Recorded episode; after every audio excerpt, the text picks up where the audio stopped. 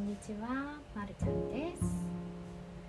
やっぱりトライアンドエラー人生を大きく変えるの後編です。前回引き続きお聞きいただいてありがとうございます。まるちゃんはね昔魔女の宅急便が好きで何回も何回もビデオを見ていました。魔女キキは魔女の教育を受けるんですよね。初めはほうきで上手に飛べなくてもいずれ自由自在にほうきで空を飛べるようになります。でもねひょんなことで飛べなくなっちゃうんですよね。ある日魔女キキが絵描きの女の子に出会います。そしてお姉さんのように慕うんですね。絵描きの女の子に魔女キキは飛べなくなったことを相談します。その時に絵描きの女の子は言いました。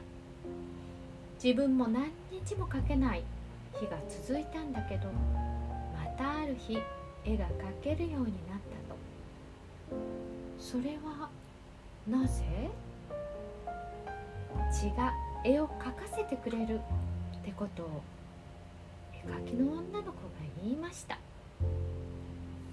まるちゃんはこの言葉を聞いた時すごく自分の心を大きく揺さぶったのです。血が絵を描かせてくれる。私に何ができるんだろうって悩んだり自分探しの旅に出なくても目には見えないけれど本当はちゃんと自分だけの道がありコツコツと知らぬ間に前に進んでいってるのではないだろうか。って思ったんです。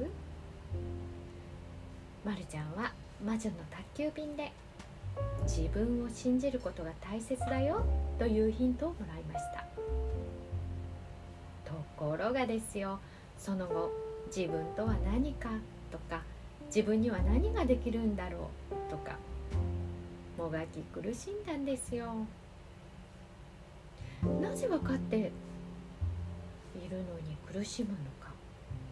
それはきっと頭で理解しているだけで血が絵を描かせてくれるイコール自分を信じるということの方程式が自分の中にはなかったからなんです。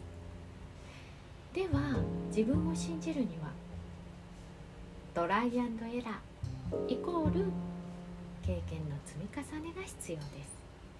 トライアンドエラーは自分の道を進む第一歩です。トライしなければエラーもありませんが進歩もありません。つまり人間としての成長につながりません。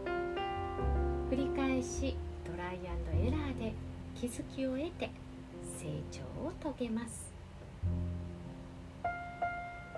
まとめに入りますが自分にとってどの道が一番いいんだろうかってあなたが思うならいろんな情報に流されず自分の感覚を信じることです。すると知らない間にあなたの血があなたの道に導きます。それには自分を信じることが大切です。まずトライアンドエラーから始めてください。の辺で。皆様が笑顔で幸せを感じて過ごされますように。最後までお付き合いいただきいつもありがとうございます。また今度。まるこでした。バイバーイ。